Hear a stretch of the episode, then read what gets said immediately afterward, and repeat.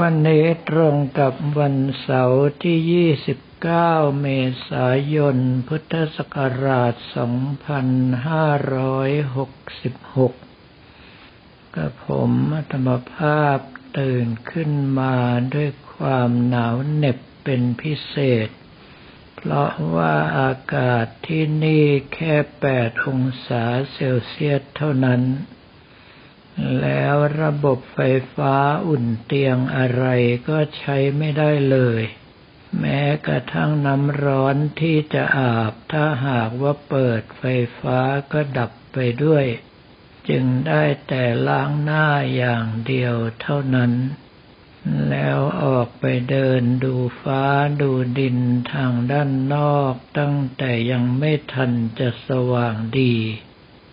ปรากฏว่าพี่น้องมุสลิมได้ทำการนมาดเช้าอยู่แล้ว เพิ่งจะได้พบเสียงสวดมนต์ที่ไพเราะเป็นอย่างยิ่งของพี่น้องมุสลิมก็ที่นี่เอง เมื่อทุกคนตื่นแล้วก็ออกมารอเวลาว่าเมื่อไรอาหารถึงจะมา ปรากฏว่าคุณนวลจันทร์ได้นำเอาขนมจีบสลาเปามาแบ่งให้ก่อน หลังจากนั้นทางเจ้าของเรือถึงได้นำอาหารมาให้ ซึ่งประกอบไปด้วยข้าวต้ม ไม่รู้ว่าจะให้ฉันกับอะไร ขนมปังปิ้งก็มีแต่เนยอย่างเดียว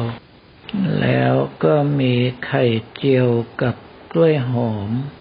ทางด้านเจ้าของเรือถามว่าต้องการอะไรเพิ่มหรือไม่ เมื่อถามว่าคุณมีอะไรบ้าง เขากลับตอบว่าไม่มีเพราะเราก็ยังงงว่าตกลงคุณถามเพื่ออะไร จึงก้มหน้าก้มตาฉันอาหารไปตามมีตามเกิดอย่างนั้น เมื่ออิ่มเรียบร้อยแล้วก็ยกกระเป๋าออกมารออยู่ที่ห้องโถงรับแขก ปรากฏว่ารอแล้วรอเล่าเรือที่จะมารับก็ไม่มา จนกระทั่งเรือลำอื่นมารับคนอื่นๆไปกันจนหมดแล้วเมื่อเราทนรอไม่ไหวจึงยกกระเป๋าออกมาตั้งทางด้านนอก ปรากฏว่าทางเจ้าของเรือเมื่อเห็นเรายกกระเป๋าออกมาตั้งทางด้านนอก จึงได้โทรศัพท์เรียกให้เรือที่อยู่อีกฝั่งหนึ่งมารับ ถ้าหากรู้ว่าต้องรอให้เรายกกระเป๋าออกมาแล้วถึงจะโทรเรียก ป่านนี้เราก็คงไปได้ครึ่งประเทศแล้วเมื่อเขายกกระเป๋าขึ้นเรือให้ยังมีการเรียกทิปอีก ผมมัตวภาพไม่มีแบงค์ย่อยจึงต้องให้ไปคนละสองร้อยลูปี ตกลงว่าตัวเองยกฟรีเพราะเป็นหน้าที่ของเขา ในเมื่อเขายกให้ลงเรือเท่านั้นกลายเป็นว่าต้องรับค่าแรงไปเสียมากทีเดียว เจ้าของเรือพายพาเพื่อเราค่อยๆลัดเลาะไป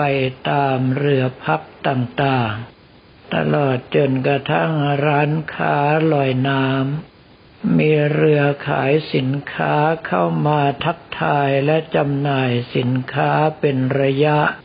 แต่ว่าพวกเราก็ปฏิเสธไปเพราะไม่ใช่ของที่ต้องการ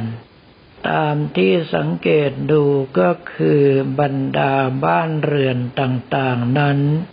เขาอยู่กันเป็นปกติอยู่แล้ว เพียงแต่ว่าเมื่อมีนักท่องเที่ยวมาก็เปิดจำหน่ายสินค้าต่างๆ หลายร้านก็มีการควบคุมจากทางรัฐบาลด้วย มีเรือท่องเที่ยวจำนวนมากที่พายสวนกับเราไป แม้ว่าเป็นคนแปลกหน้าแต่ว่าพูดภาษาไทยทุกลำ จนกระทั่งกระผมมาตมภาพเห็นว่าเราออกมาช้ากว่าคนอื่นเขา ถ้าขืนไปจนสุดทางมีหวัง คนอื่นรอกันแย่จึงบอกให้คนแจวเรือทำการกลับหัว ตรงมายังฝั่งซึ่งพวกเรารอกันอยู่ที่นี่แล้วทุกคน เมื่อขึ้นรถเรียบร้อยก็วิ่งตรงไปเส้นทางสู่เมืองโซนามาแต่ปรากฏว่าวิ่งมาประมาณยี่สิบนาทีรถทุกคันก็แวะเข้าร้าน เพื่อให้พวกเราซื้อผลไม้ตากแห้งและบรรดาถั่วต่างๆ แต่ปรากฏว่าทางร้านพยายามเสนอขายย่าฟรันซึ่งเป็นของหายากในบ้านเรา แต่ว่าที่นี่นั้นราคาก็ยังค่อนข้างจะสูงกับผมมัตมภาพอาศัยเข้าห้องน้ำของเขา ก็เลยซื้อมะเดื่อตากแห้งมาครึ่งกิโลกรัมในราคาแปดร้อยรูปี แล้วพวกเราก็ยังคงต่อรองกันอย่างสนุกสนาน กับผมจึงเดินออกมาทางด้านนอกเจอฝูงสุนัขจรจัด ซึ่งนอนอยู่ทางชายทะเลสาบร่วมสิบตัว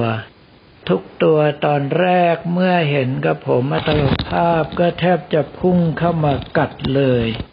แต่พอถามว่าจำกันไม่ได้แล้วหรือเขาก็ชะงัก แล้วคราวนี้ก็พุ่งเข้ามาใหม่ แต่ว่ามาตะเกียกตะกายจนจีวรแทบจะขาด เห็นแล้วก็น่าสงสารที่เกิดมาเป็นหมาที่นี่ เพราะว่าพี่น้องมุสลิมนั้นไม่เลี้ยงหมา ทุกตัวจำเป็นต้องหาอาหารประทังชีวิตกันเอง เมื่อไปตามน้องเล็กมาให้ถ่ายรูปทุกคนก็เห็นว่าหมานั้นทำท่าเศร้าเป็นอย่างมาก เมื่อบอกลาพักพวกเพื่อนฝูงเก่าๆแล้ว พวกเราก็เดินทางเลาะตามขอบทะเลสาบไปเรื่อยๆ เป็นระยะทางค่อนข้างจะไกล หลังจากนั้นก็วนอ้อมทางขวามือมุ่งตรงไปทางเมืองโซนามาก ปรากฏว่าระยะการเดินทางนั้นค่อนข้างจะไกลมาก พวกเราจึงไปถึงเวลาเที่ยงกว่า แต่ว่าก่อนช่วงที่จะเข้าเมืองนั้นก็มีภูเขาหิมะให้ตื่นเต้นกัน เมื่อเราแวะรับประทานอาหารแล้วก็ต้องรีบเดินทางต่อ เพราะว่าเมืองคาร์กิลนั้นยังต้องไปอีกหลายชั่วโมง ถ้าหากว่าไปขี่ม้าชมธารน้ำแข็งก็มีหวังถึงที่พักดึกอย่างแน่นอน แต่ปรากฏว่าวิ่งไปไม่ไกลก็มีด่านตรวจสกัดอยู่ ทางเจ้าหน้าที่แจ้งว่าให้พวกเราย้อนกลับมาทางเดิมทั้งหมด เพราะว่ามีหิมะถล่มปิดทางไปคาเกลเป็นระยะทางที่ยาวมาก ทางด้านรถเกรดและเจ้าหน้าที่สามารถที่จะเปิดทางให้รถวิ่งได้แค่ทางเดียวเท่านั้น ดังนั้นวันนี้จึงเป็นเวลาของรถทางด้านโน้นจะวิ่งมา ไม่ใช่รถทางเราจะวิ่งไป จนกว่าจะบ่ายสามโมงไปแล้ว เพื่อเราจึงย้อนกลับมา ทำการเช่าม้าเพื่อขี่ไปชมทานน้ำแข็งกันในราคาตัวละหนึ่งพันหนึ่งร้อยรูปีแต่ว่าม้าที่กระผมมัตมภาพขี่นั้นดูท่าว่าจะมีภาวะผู้นำสูงมาก เพราะว่าไม่ยอมให้ตัวอื่นเดินหน้า แล้วขณะเดียวกันก็ไม่อยากเดินทับรอยตัวอื่น มักจะเปิดเส้นทางใหม่อยู่เสมอ แม้กระทั่งนักท่องเที่ยวคณะอื่นที่นำหน้าอยู่ก็พยายามที่จะแซงเขาไป เมื่อไปถึงบริเวณทานน้ำแข็งพวกเราก็ลงไปถ่ายรูปจนกระทั่งเป็นที่พอใจแล้ว ก็ได้ขี่ม้าย้อนกลับมาทางเดิม แต่ว่ายังไม่ได้จ่ายค่าเช่าม้าให้กับทางเจ้าของ เพราะได้รับคำเตือนว่าให้จ่ายแก่ไกด์ของเรา เนื่องจากว่าไกด์จะไปเคลียร์กับทางด้านเจ้าของม้าเอง ไม่เช่นนั้นแล้วเคยมีการจ่ายทรัพย์จ่ายซ้อนมาและทางเจ้าของม้าก็รับไปหน้าตาเฉย เพวกเรากลับเข้ามารอเวลาอยู่ในโรงแรมที่รับประทานอาหารกลางวันก่อนเดินทางไป จนกระทั่งได้เวลาแล้วก็นำรถตรงไปยังด่านอีก แต่ปรากฏว่าทางตำรวจยืนยันขันแข็งว่าให้ย้อนกลับทางเดิม ตั้งใจจะมาหาที่พักกันแล้ว โทรศัพท์ติดต่อแล้วมีโรงแรมที่ห่างจากเมืองโซนามาร์กนี้ประมาณ 8 กิโลเมตรว่างอยู่ แต่ว่าทางด้านผู้ติดต่อประสานงานของเราไม่สิ้นความพยายาม ไปถามเขาอีกรอบหนึ่งว่าจะสามารถเดินทางได้เท่าไหร่กันแน่ คราวนี้ได้ความจากตำรวจที่เป็นหัวหน้าด่านตรวจว่า น่าจะเปิดให้วิ่งได้ในเวลาประมาณห้าโมงเย็นพวกเราจึงทนนั่งตากแดดรอกันอยู่ ยังไม่ทันจะห้าโมงเย็น ก็เห็นคนวิ่งกันพลึบพลับ แสดงว่าด่านเปิดแล้ว แต่ว่าคนอินเดียก็อยู่ในลักษณะของการแข่งแย่งชิงดีต่างคนต่างไป ดังนั้นจึงไปติดกันเป็นอันมากอยู่ทางด้านหน้า เมื่อผ่านไปได้แล้วก็ยังมีการเหยียบแข่งกันไปอีก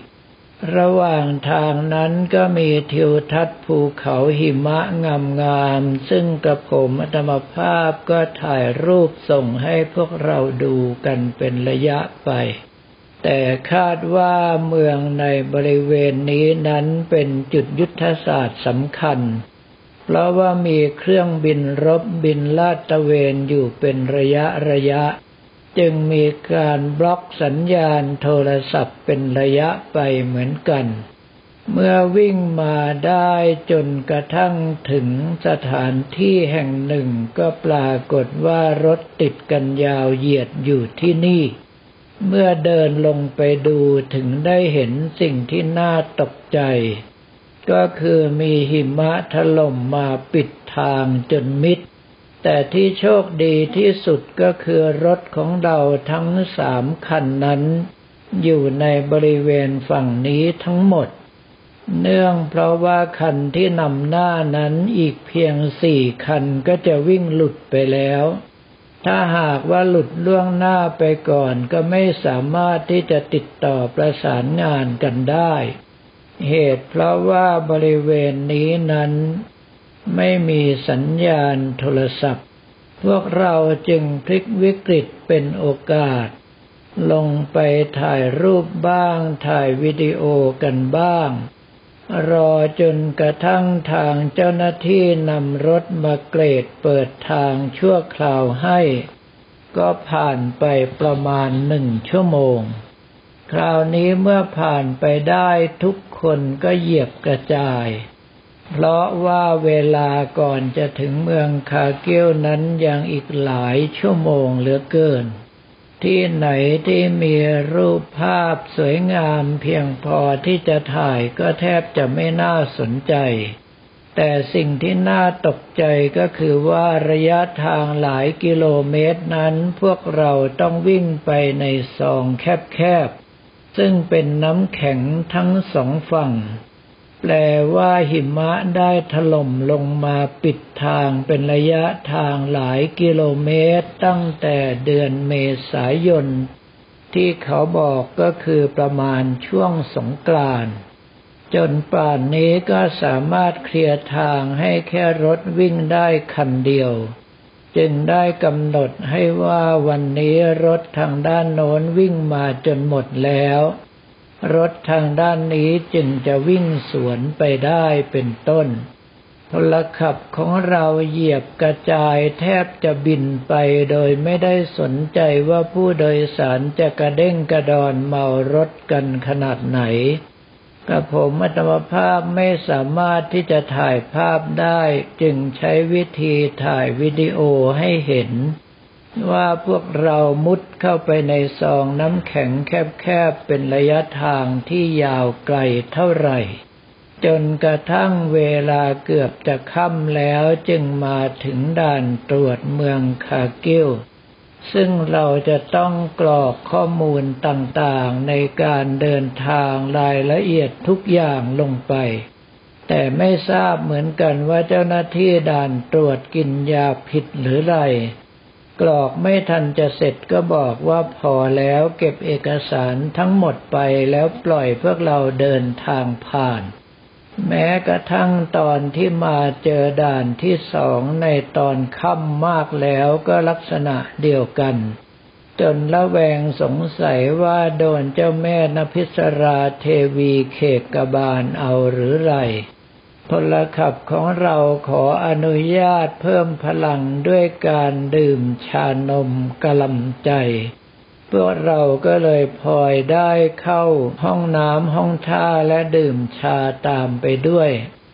หลังจากนั้นก็บินไปท่ามกลางความมืด จนกระทั่งมาถึงโรงแรมที่พักของเราในเวลาเกือบจะห้าทุ่มของทางด้านนี้ เมื่อเข้าที่พักเสร็จเรียบร้อยสิ่งแรกที่กระผมอัตมภาพทำอยู่ ก็คือมาบันทึกเสียงธรรมจากวัดท่าขนุนนี้ ในเวลาประมาณห้าทุ่มของอินเดีย ซึ่งก็คือเที่ยงคืนครึ่งของบ้านเราสำหรับวันนี้ก็ขอเรียนถวายพระภิกษุสามเณรของเราและบอกกล่าวแก่ญาติโยมแต่เพียงเท่านี้